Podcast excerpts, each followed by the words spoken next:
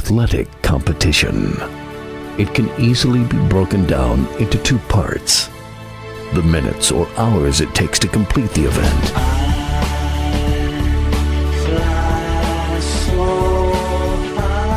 Then weeks, months, and years of joy or heartbreak.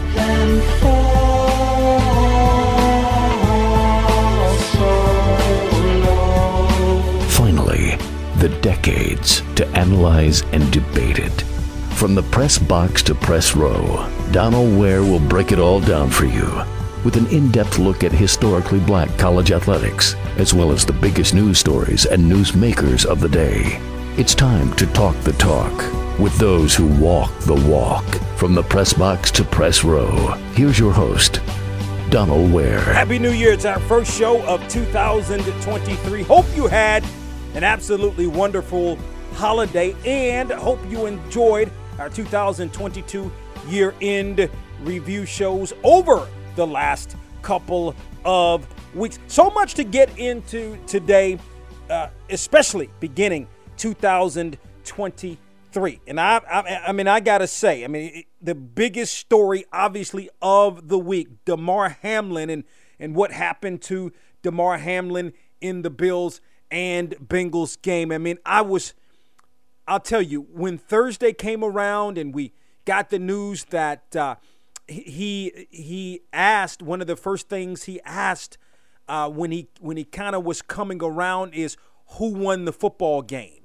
I mean, what phenomenal news that he was able to squeeze the hands of the doctors and family members. I mean, it was just wonderful because I'm going to tell you what Tuesday it it just did not look good at all on Tuesday. Very very grim.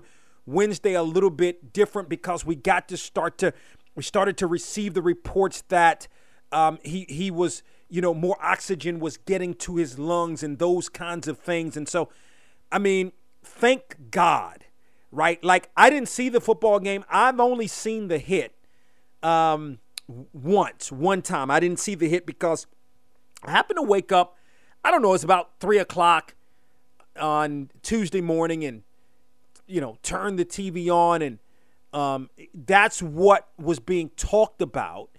And they and thankfully, okay, thankfully they never replayed the actual hit because of. I mean, and if you look at the hit, it, it, it I mean, I'm not going to say it was routine, but you know, it, it it it it it wasn't one of those hits that you see that when the guys come and lower the helmets and it's a violent hit. It wasn't one of those kind of hits, and and so when I was watching the news and uh, the the reports and everything, I immediately got out of bed and fell to my knees and prayed for this young man and prayed for his family. I mean, think about what his parents must have been going uh, through. That again, cardiac arrest. Okay, uh, they had to administer CPR. That's not something you see often when you're talking about professional sports, specifically football, and even more specifically in the National Football League. We talk about a number of different things, but rarely do we talk about CPR or cardiac arrest. It's mostly, you know, a lot of times it can be uh, season ending or even uh, sometimes career ending injuries. This was something very, very different.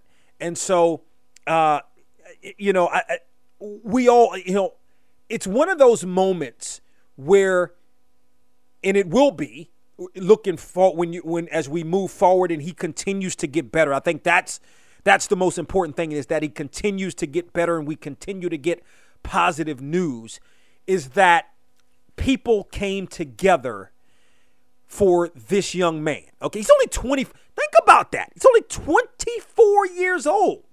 Okay, I mean any age, right? But he's only 20 got his whole life. He hasn't even begun to live. He's not even half of 50 right now. So he hasn't even begun to really live life.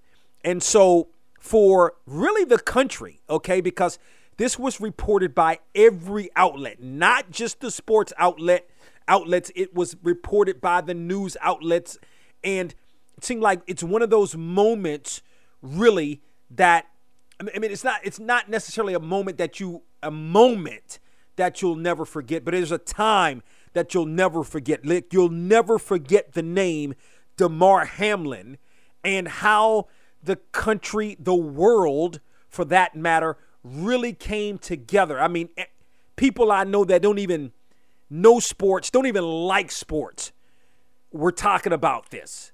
And it, it is just one of those moments where everybody came together. Everybody uh, was so concerned about this young man and, and, and really praying for him. And, and prayer works. I mean, it's there's no doubt about that. You can see that prayer works because as of Tuesday, things were very, very grim. It's one thing when and, and, and even as of Thursday, he was still in critical condition. It's like it's one thing when they say, okay, you're in critical condition, but it's another thing when it's uh, you know when you've had to have when you've been, been in cardiac arrest and it's been CPR and all of these things. So I mean, it, it's it, listen, it is uh, it's been great news. We'll continue to monitor, uh, continue to see improvement uh, with respect to Damar Hamlin, and what a wonderful young man. I mean, I didn't even I didn't know much about him, um, to be honest with you, but all of the great works that he's done throughout the course of his young career, um, the, the great things that he's done in the community, uh, it's just it's just absolutely phenomenal, and it's it's you know people just to be able to rally around and uh, rally around him and and pray for him, I think is was a really, really beautiful thing to see that uh, America really as a whole to kind of come together and rally around Damar Hamlin. Definitely a beautiful thing. So we can talk some more Damar Hamlin here uh, on the program. We can talk some college football playoff on Monday. The national championship game has been set between Georgia and TCU, and I had a chance. I didn't really the, that Michigan and TCU game, I didn't really have a chance to watch that game. I had another game that I had to call, a college basketball game um, that I had to call. So I didn't really have a chance to watch that game, but I had a chance to really listen to that game. And I thought that any at any given moment, eh, well, it was a range of emotions in this game because TCU would score and then Michigan threw an interception and then TCU scored again and – it was, and then, you know, TCU was, I mean, Michigan was down by like three scores, and then all of a sudden the Wolverines were back to within five points. And it, when that happened, I'm like, okay, it's just a matter of time that Michigan is going to come back. At least I thought it was. But then I also, I was, as I continued to listen, I'm like, even though I didn't see the game, I'm like, this Michigan defense is porous because it was like every possession up until the point that Michigan came back to pull to within five. TCU was scoring. TCU was scoring. TCU was scoring. And listen, I got to give a lot of credit to TCU because I came on um, right, I think it may have been, that's right, right before the um, the Big 12 championship game. And I was like, you know, TCU is kind of hanging on by a thread. I didn't think that TCU would make it into the C, the uh, college football playoff, and I believe if USC had won that that uh, that Pac-12 championship against Utah, TCU may not have made it into the playoff. I think Ohio State proved that it should have been in the playoff. Remember, Ohio State was the odd man out even before those championship games looking in, but Ohio State certainly uh, certainly proved that it deserved to be in the playoff, and we'll talk a little bit more about that. I even had someone uh, uh, uh kind of call me out on Twitter a little bit because I said, "Well, I didn't think TCU. I thought TCU was hanging on by a thread. They wouldn't get in. TCU did lose that uh, that Big 12 championship game, but in the end, made it to the college football playoff and showed why it was a really, really good football team, uh, being able to, to defeat Michigan." Okay, so second straight year, uh, Michigan goes out in the first round. We'll see what happens with Jim Harbaugh. I don't think the sky is falling. I think uh, it's been a process for Jim Harbaugh. And now you're to the point where at least you're making the college football playoff. I know Michigan people don't want to hear that, but I mean, listen, he, they, they, they, they were at a point one year where, or at one time, not one year, but losing to Ohio State every year, uh, losing – games. Remember going back several years ago now to the loss against Michigan State on a what was it like a block punt, uh, where Michigan was rolling that season. So they've had a lot of downs, but now on the right trajectory. Listen, that's a that's a good TCU football team. Give TCU a lot of credit in that football game, and TCU was able to come out with the victory. That Georgia and uh, and Ohio State game was good, and Georgia pulled it out in the end, able to come back. That was a really, really good football game. But again, I think Ohio State showed that it belonged in the college football playoff. And so uh, we've got the national championship game set between TCU and um, uh, Georgia, the defending champions, uh, on Monday. And so we'll talk a little bit more about that, maybe a little bit later on in the program. And of course, we'll talk about that on next week as well. We've got some guests lined up for you today here on Box to Row on ESPNU Radio on Sirius XM. Joining us on the program, West Virginia State head men's basketball coach Bryan Poore going to join us on the program. The Yellow Jackets 12 and 1 on the season, ranked number 16 in Division 2 and for Bryan Poore, 400 wins, 400 wins, okay? At West Virginia State. He got the 400th victory as the Yellow Jackets won the U.S. Uh, Virgin Islands Classic championship game, and winning the championship game meant the 400th victory for Bryan Poore. So he's going to join us on the program. Listen here, I get it. ESPNU radio here on Sirius XM. You tune in to hear about collegiate sports, but you know how we do things here on Box to Row. We're going to give you a little bit of everything. We're going to focus on college sports, specifically HBCUs, but we're going to give you a little bit more as we like to do with Box to Row. So joining us today on the program, ESPN soccer host and reporter Alexis Nunez going to join us on the program. I think when you talk about the passing of Pele, I mean that that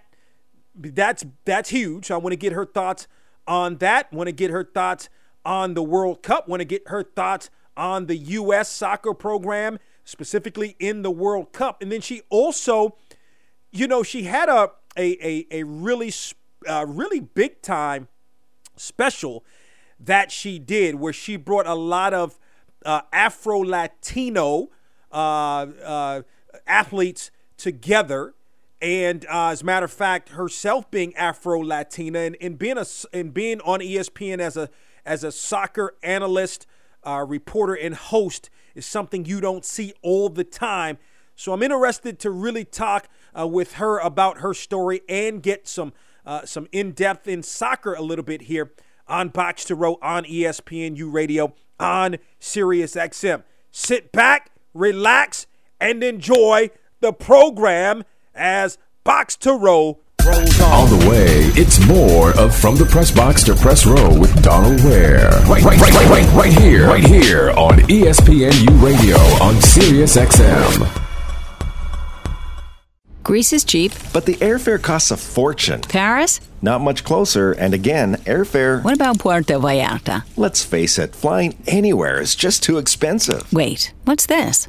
Low cost airlines. With one call to low cost airlines, you'll drastically slash your travel costs. We're talking insanely low airline prices to any of your favorite destinations. Where would you like to go? London, Rome, Costa Rica, Australia? Wow, that's cheap. So why wait? Call now to learn how crazy cheap it is to fly anywhere in the U.S. or international. Our prices are so low, we can't publish them. The only way to get them is to call to instantly hear the most amazing best deals on airline travel. It's that easy. So call now and start packing. 800 303 3398.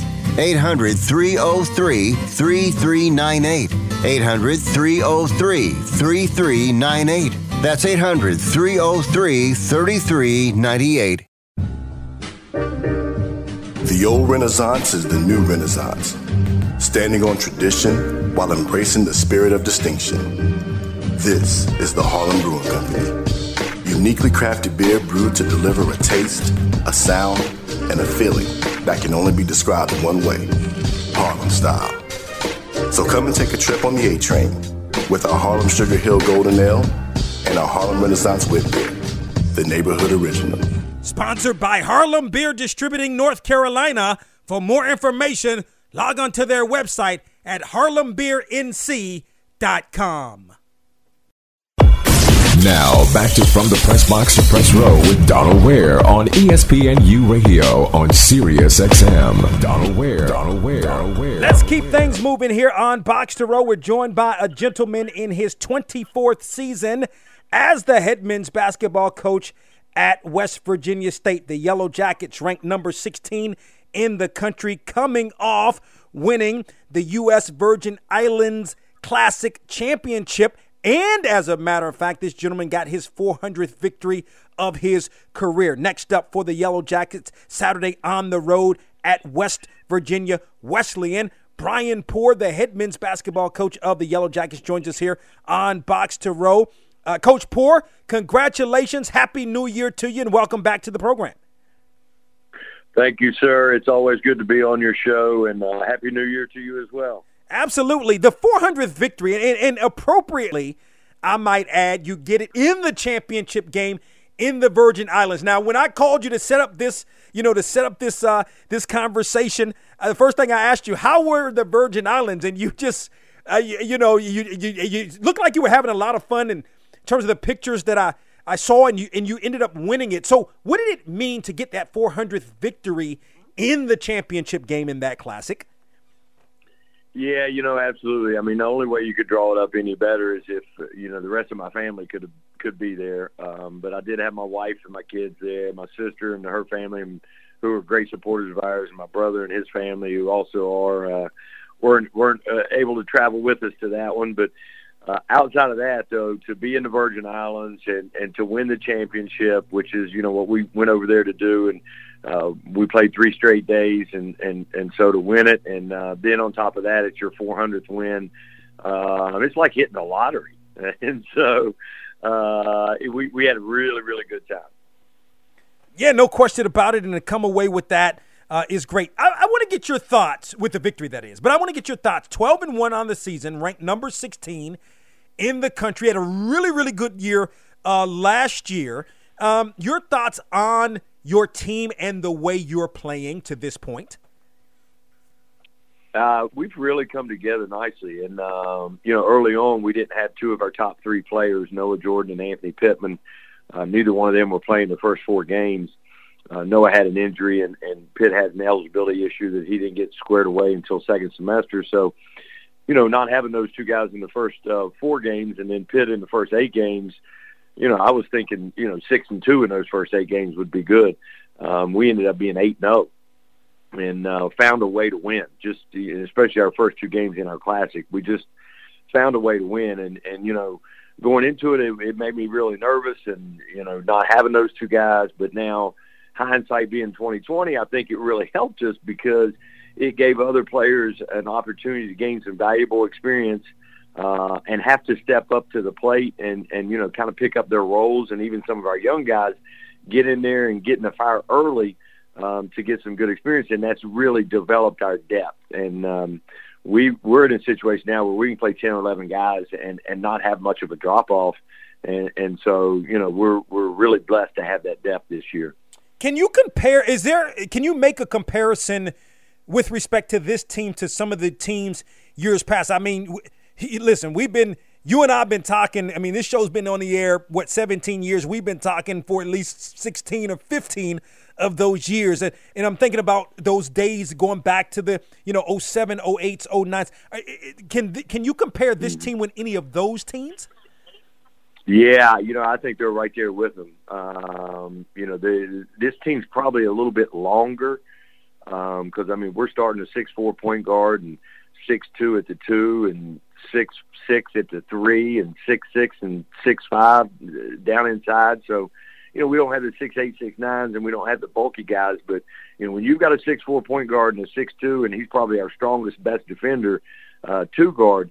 Um, you've got some good length and, and you can switch a lot of screens and, and guard multiple positions and uh, so you know that gives this team a really good advantage. Uh, but I think this team compares right there with them. I mean, right now I think we're shooting as a team, we're shooting like 39% from three, um, which is really good. I don't think I've had a team shoot that high as a team. So um, this team, it's early. It's early still.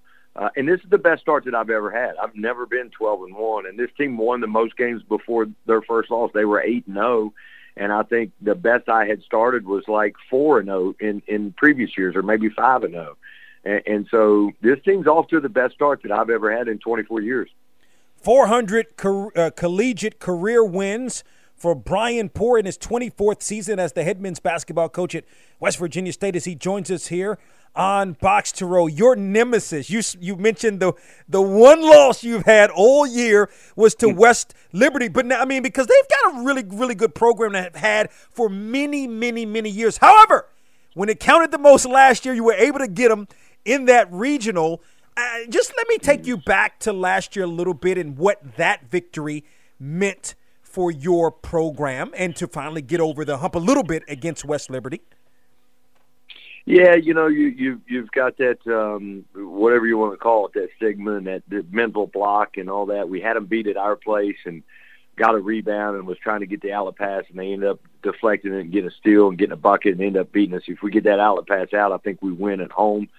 Uh, they got us pretty good at their place uh, last year during the season, but you know, to to to get them on a neutral court in the game that counted uh, in that NCAA tournament and, and to play the way we did, you know, I, I felt like it gave our program, you know, some credibility, number one, but also some confidence. And, and you know, we played him at their place, and that was Anthony Pittman's first game out of the box. Uh, he had like seven turnovers in that game, and we only lost by two, and they had to score with I don't know, it was about nine, ten seconds left, maybe even below that, um, to beat us. And and so we were right there with them on their court. Um, so you know that that's uh, that win last year, though, I felt like gave us the confidence and and um, you know the mentality that hey, you know we can beat these guys, and so I think it's carried over this year, and uh, we'll see them again at our place here later on down the year. Yeah, Anthony Pittman is really, uh, really good. Has been for you for quite, uh, quite some time now. Let, let's talk a little personnel. We can talk about Pittman, but some other guys as well. Who's really playing well for you at the moment? Ah, shoot. Everybody, right? Know, on the offensive. Yeah, yeah. It's I, I I've told him a couple times in the hose. I mean, you know, it's it's and I you know have put on, our, on my social media. I mean, I, I'm I'm really just blessed to be called their coach, and I told him in the hose, hey man, just keep doing what you're doing because you're fun to watch. You know, just just keep doing what you're doing. But you know, defensively, I think um, Tavon Horton, who's a grad transfer that came to us, he played his first year at WU uh, as a preferred walk-on. Then he went to a JUCO, and then he went to uh, NAI school called Pikeville and graduated from there. So he's only got one year left, but he's from all those stops, he's got a lot of experience. Um, he's a tough kid, uh, older kid, uh, understands you know what's going on. He's not one of these freshmen who you know wants 15 shots and play every minute and all that. He wants to go out and guard the other guy's best player. And so I think on the defensive side, his mentality and his toughness, his defensive presence has really, really helped us tremendously. Uh, offensively, uh, now, and he's shooting like 48% from three too. So it's not like he's just a defensive guy. Uh, he's shooting the ball really well too. Uh, but another guy that has really stepped up offensively and helped us tremendously is a, a junior college kid that uh, we got. He was playing JUCO in Texas, but he's from Philly. A guy by the name of Samir Kinsler. Um, you know, first semester when we were didn't have all of our guys and Pitt wasn't eligible, and um, uh, Samir was starting for us and was named Player of the Week in the conference um, one week. And then when Pittman gets eligible, I decide that you know I want to start with our best defensive lineman, so I'm leaving Tavon Horton in the lineup. And Samir took it like a champ. He said, "Absolutely, coach, I understand." He was our leading scorer and was MEC Player of the Week the second week out of the gate and now I'm putting him on the bench and bringing him off the bench. And he was totally fine with it. Uh, he is still leading us in scoring. Um, is shooting the ball extremely well from the outside. Uh, can get, he's really quick too, and can get by his guy and can get to the free throw line. So offensively, he's a guy that has really, you know, kind of surprised me a little bit and stepped up and is is playing really good. Bryan Poore, the head men's basketball coach at West Virginia State, joins us here on the program. How with the change in landscape again, you've been doing this 24 years, and, and really the the landscape in terms of not just basketball but college athletics uh, has really changed. In terms of the transfer portal, I mean, how? What are your thoughts? I mean. Um, how, how, obviously it can work for you. It may be able to, you know, it could work against you as well. But just kind of speak to that. Your thoughts on the transfer portal and and and just the the change uh, in, I guess specifically here in basketball, and now your 24th season at West Virginia State. Yeah, it, it is a you know a, a different animal uh, to, to to say the least, and um, so you know you've really got to you know people ask me all the time, well, what are you looking for? Well, I'm looking for everything because you don't know at the end of the year what is going to happen, and, and so you really got to keep your eyes open. You know, I know for sure Tavon Horton, who's a grad transfer, only has one year eligibility. Now everybody else is supposed to be back. And, you know, I, I hope that they all do come back and, and I think they will, but if they don't, you've got to be prepared to fill whatever slot might open up. And, and so your recruiting has to be, I think, a little bit more broad. Um, and you've got to keep all options open um, because you don't know at the end of the year. And then the other thing is, is you know, you got to continually uh, recruit your own players um, to try to you know make sure that they're happy and that, you know that that everything is good with them and and they're satisfied with their role and and all those kinds of things. So you've you've got to continue to recruit your own players as well. So it it definitely is a different animal, uh, but you know you you you got to just kind of adapt and adjust. And, and so I think the transfer portal has helped us. Um, you know, like we got Tavon Horton, who's a grad transfer uh, coming in here. So um, you know, it is what it is at this point. And, and so uh, you can whine about it and complain about it all you want to, but this is what we're dealing with now. So you have to learn to adapt and adjust. You know, speaking of adapting, man, I think it's I think that's an interesting point that you make because I mean, there were some lean years for you, Coach Poore, after a lot of success, and maybe you had to adapt a little bit and uh, you were able to kind of come back, and now you're on this trajectory uh, of, of, where you're, you know, your top 25 team uh, in the country. So, kind of speak to that and how you've been able to sort of get the program back on track, if you will. I'll be honest with you. You know, it, it was really uh, a couple things. One, we had some years there where we just had um, multiple injuries at the same positions.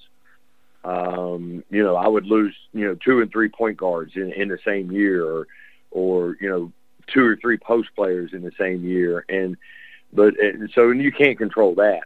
Um, but the other thing that I think I did a poor job of is I, I didn't recruit character enough and, and look at the character. You know, I, I was blessed. I got in there and, uh, inherited a, a group of guys and tried to blend them with my guys and built a program and built a family and built a, uh, a, a team bond.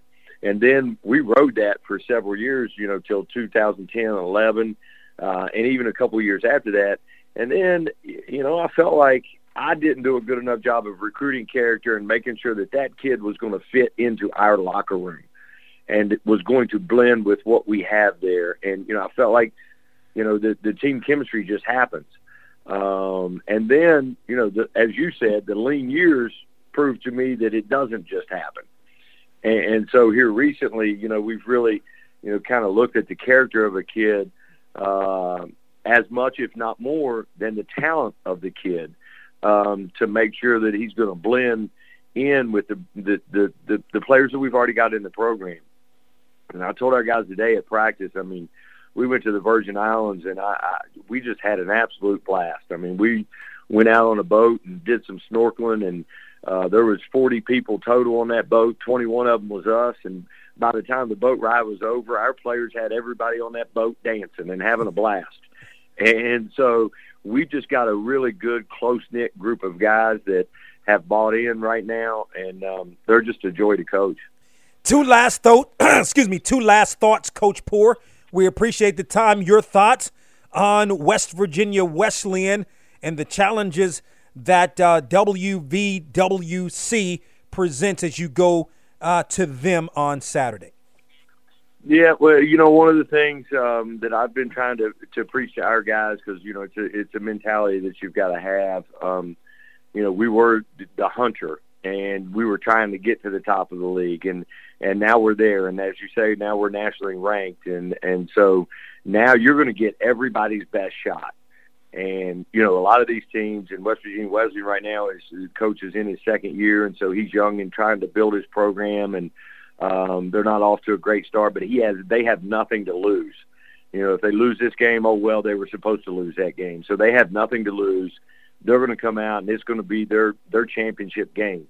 Uh, you know, if they can knock off a West Virginia State or a West Liberty, uh, that's like winning the championship for them, and, and and they have nothing to lose. So we've got to, you know, uh, understand and, and have the mentality that we've got to bring our best every game because we're going to get our opponent's best every game. And so today, I you know I gave them off yesterday after you know the travel day before that was exhausting and a very long get back from the Virgin Islands. So we were off yesterday, and today I said, hey, you know, we had a great weekend. We won the championship. That's what we set out to do, and you had a day off to rest and relax, and that's all history now.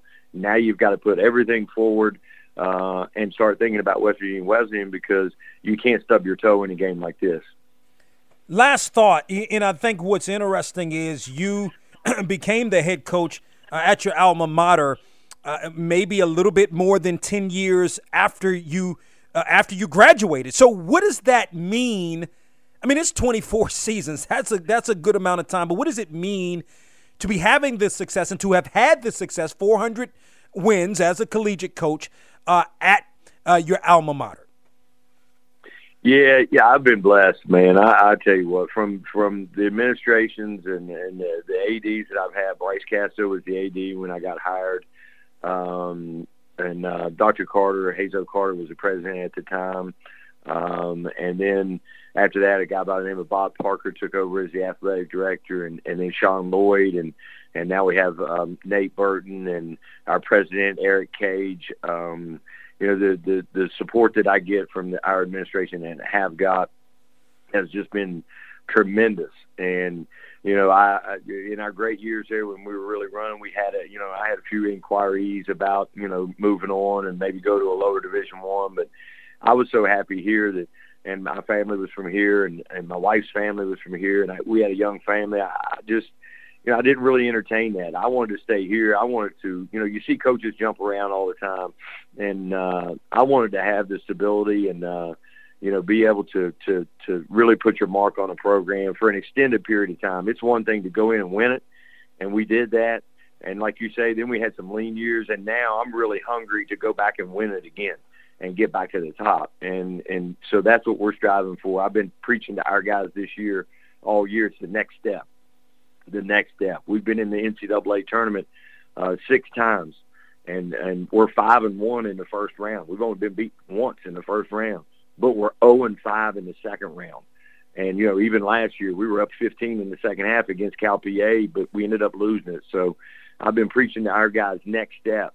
Next step, we've got to take the next step with this program and and advance past the second round in the NCAA's, win an MEC uh, conference title, uh, and another thing that I, I got to throw out there because I'm really proud of this this fall semester, uh, our team and I really challenged our guys. Uh, we've never had a 3.0 GPA or higher as a team. This year we had a 3.1. Mm. Um, so this team has been really special, and it's uh, it's been a, a, a great group to coach.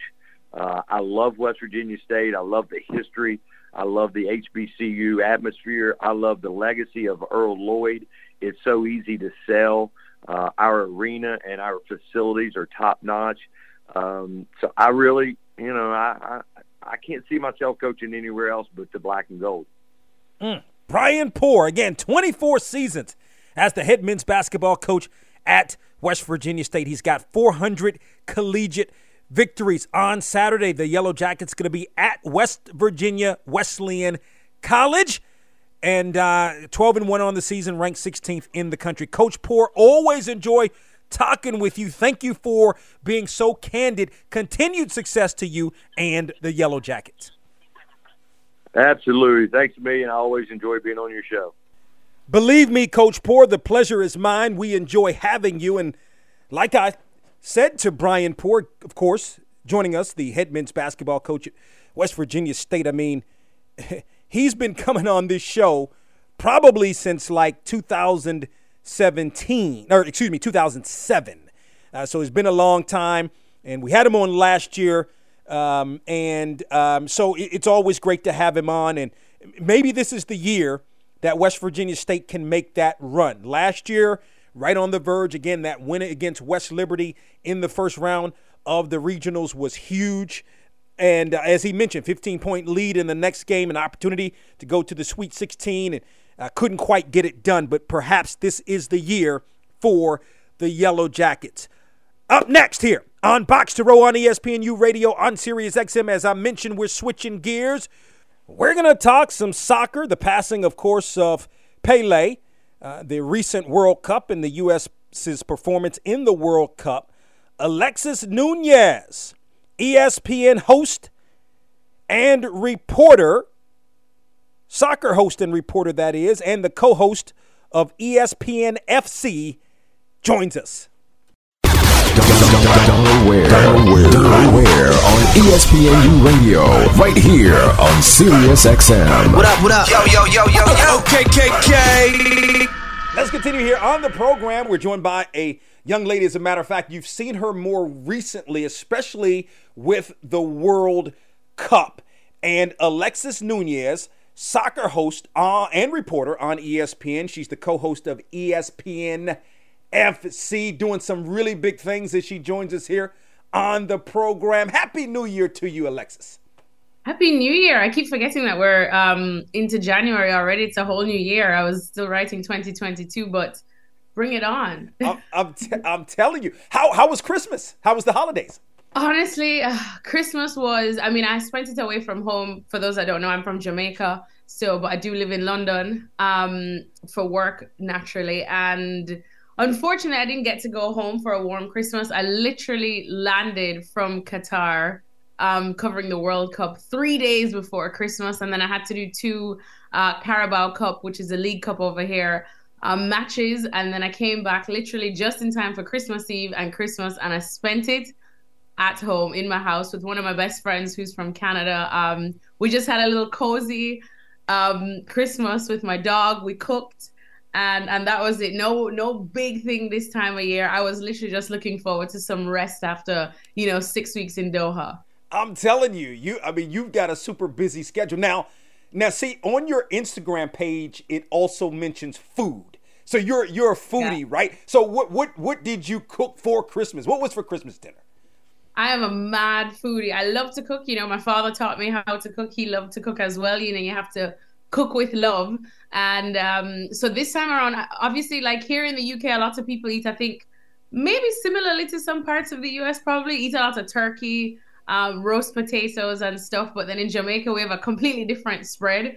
Um, so I made like stew chicken, Jamaican brown stew chicken we for Christmas for us in Jamaica, we tend everybody knows that Jamaicans eat rice and peas, but for Christmas and special occasions, we bring out rice and gungo peas, which is kind of it's similar, I would say, to pigeon peas.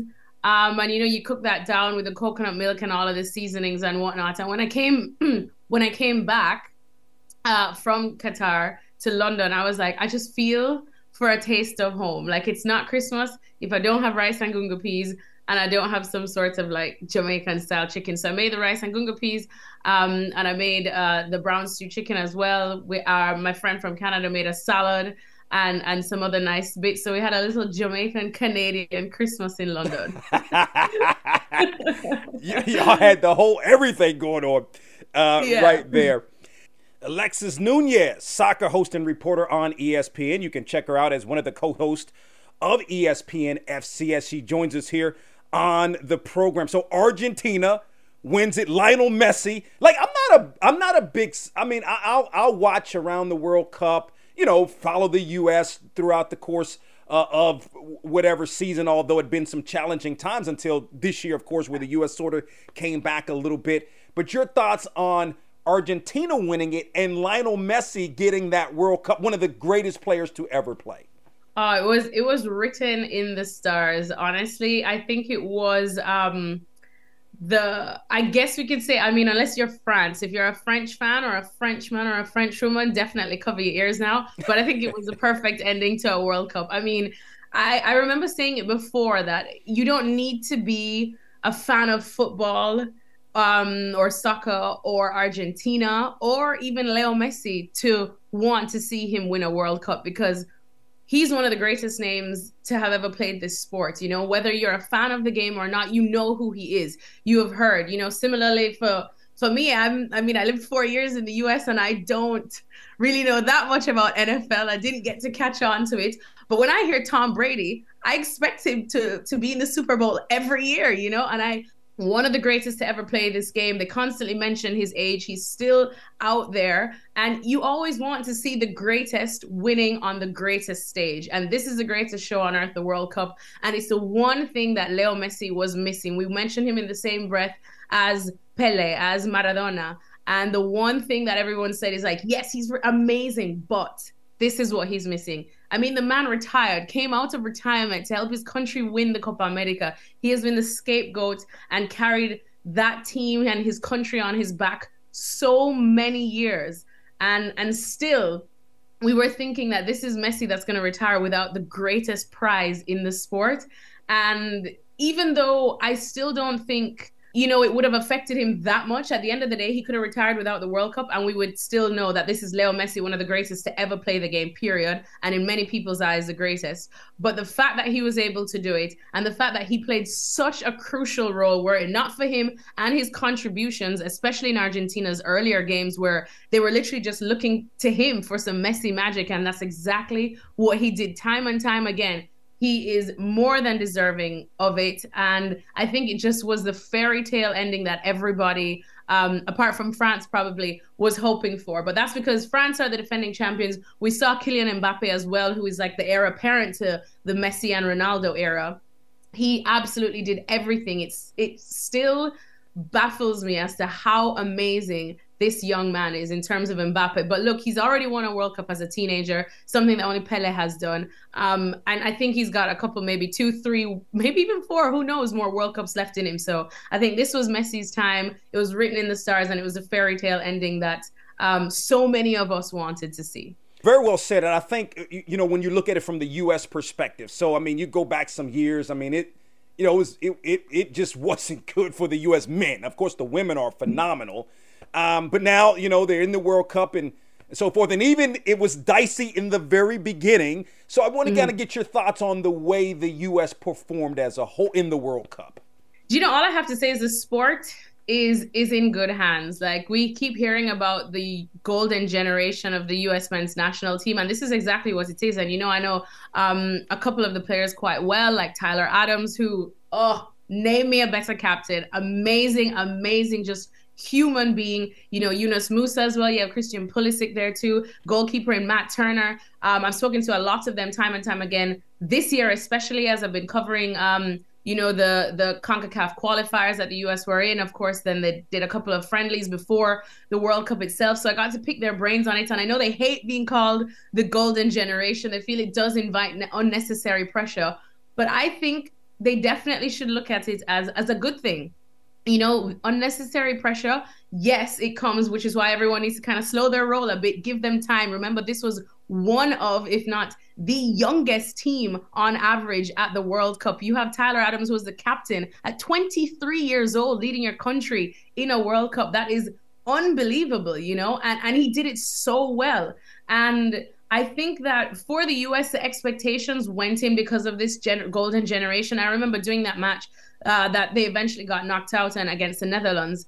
And I had to speak to some Dutch fans outside, and I asked them, what do they feel about this match today? Are they feeling good about the Netherlands? Because the Netherlands hadn't really impressed that much in their group stages. And they said they were actually nervous for the first time. They were nervous whenever they hear this US men's national team because uh, one of them told me, you know, in the past, I could probably name Landon Donovan, Tim Howard. He's like, now I, I know the entire starting 11 and I know which clubs they play in around Europe. I know exactly what they've won. They've got a Champions League winner in Christian Pulisic.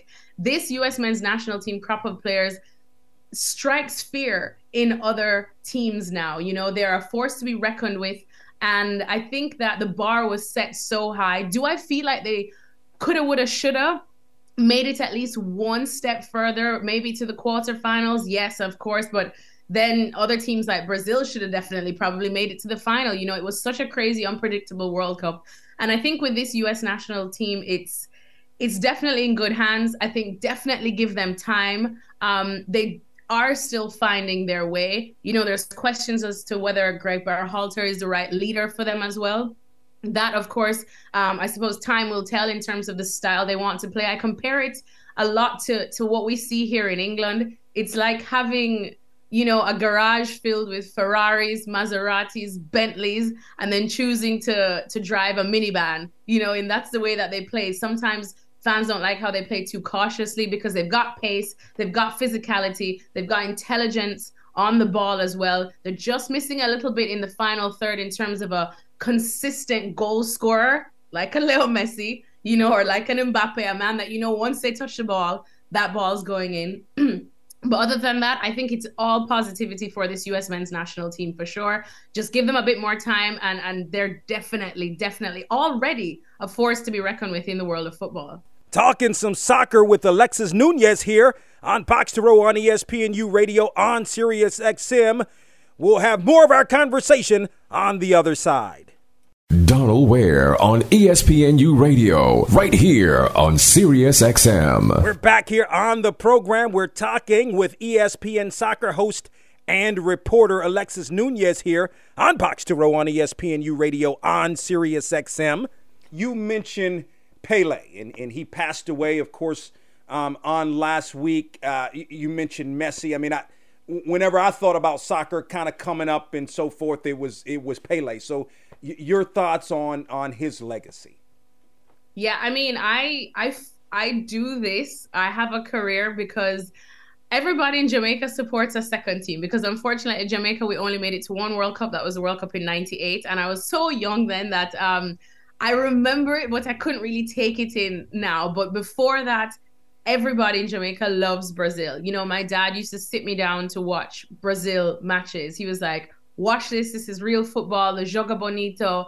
You know, and and for my generation too, it was coming off of the likes of Ronaldo, Rivaldo, Ronaldinho, Cafu, etc. Legends too. But for my dad, it was always, of course, Pele. You know, everybody, much like I said, Messi, you don't even have to be a fan of the game, but everybody in the world knows who Pele is he, you know, forever for me, if I had to choose a GOAT, he would be because the man won three World Cups. I don't know how we're going to see it again. Probably with Mbappe, with what I just said, you know, he came very close to winning two right now.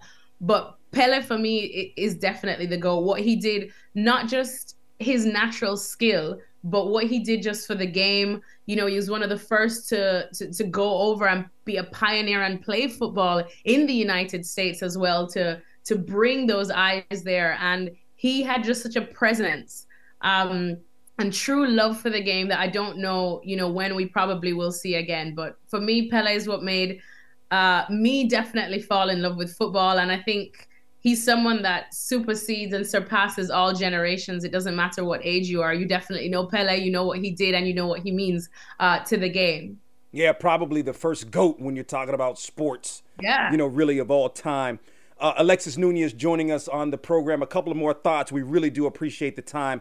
Um, hosting Somos Afro Latinos. So mm. tell us about that and why that was important to you. It was a big deal, and why it was important to you. Yeah, actually, it was um, it was one of our, it was probably one of my most favorite pieces of work, or I think that we're most proud of, definitely at ESPN. I don't know if you can see right there, but we actually won an award uh, for it. Oh, um, Congrats. A vision award for it. Yeah, it was honestly an amazing thing, an amazing idea too, because I think it just truly, for example, growing up in Jamaica, I've never ever, our motto is out of many one people. We understand that, um, you know, we're, we're, we're, so heavily mixed of different cultures because of our history. And it was literally only when I moved to the US when I got the job at ESPN that I felt the need to explain to people what I am, you know, because someone say, "Oh, but you don't really look Jamaican." And I said, "Well, Jamaican is a nationality; it's not a race, you know." And and we're mixed. And I would turn to them and I say, "What does an American look like, or what should an American look like?" And then they're like, "Oh yeah, you're right, exactly." because w- what is one? And I find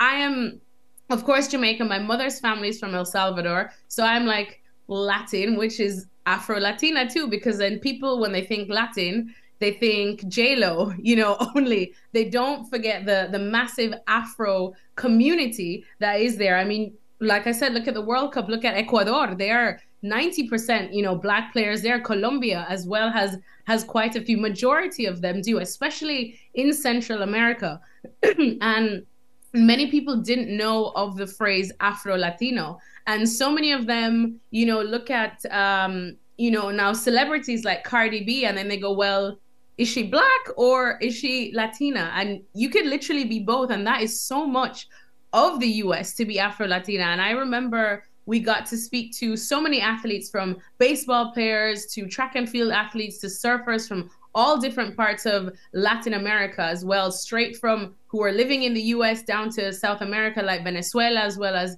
Uruguay and Peru. And people were like, wow, I didn't even know that Uruguay had black people, or I didn't know that Peru had black people. And they themselves said, I didn't know what to identify as until now as an adult. And I've heard the phrase Afro Latina. And now I confidently say that. I confidently and when you say that, you know, it, it, finally gives us, or people like me who are mixed with both Black as well as Latin, it gives us the identity I feel like so many people have wanted, you know? And and like I said, everyone wants to just feel like they belong. And it is such a horrendous question, I feel, when people go, What are you? Because it makes you feel like you already just are not meant to be there, you know? And now when you say Afro Latina or Afro Latino, it's it, you start to see them go, oh, okay, all right, yeah, that that that works. I understand that, you know, and then they start to see the beautiful mix that is all around the US as well as the rest of the world too. So we got to do that. We got to hear their stories. Some were horrendous stories, as you can imagine, their constant battles with racism and and you know trying to prove that they do belong here at this highest level in sports, despite um, being Afro Latina in the countries that maybe don't have a high population of, of Afro people. And it was just unreal to hear, you know, what they've achieved um, since then. All the awards, you know, you had World Series winners there that we got to speak to because, of course, we know that baseball in the U.S. is so heavily dominated by Puerto Ricans or Dominicans as well, a lot of from Venezuela too. Um, and it was just, we just wanted to have a roundtable. And it was amazing to know that here we are from different parts of the world, um, but we all seem to have been struggling with and going through the same experiences. And now um, that we had this, that we had this platform to talk about it. So it was actually, um, it was a beautiful thing to be a part of. Absolutely. Very well said. A woman of many talents, Alexis Nunez, again, co host of ESPN FC. You can check her out on ESPN, not only soccer, but cricket as well. Follow her on social media as she joins us here on the program. Alexis, really appreciate the time. Thank you for doing this. Continued success in all you do.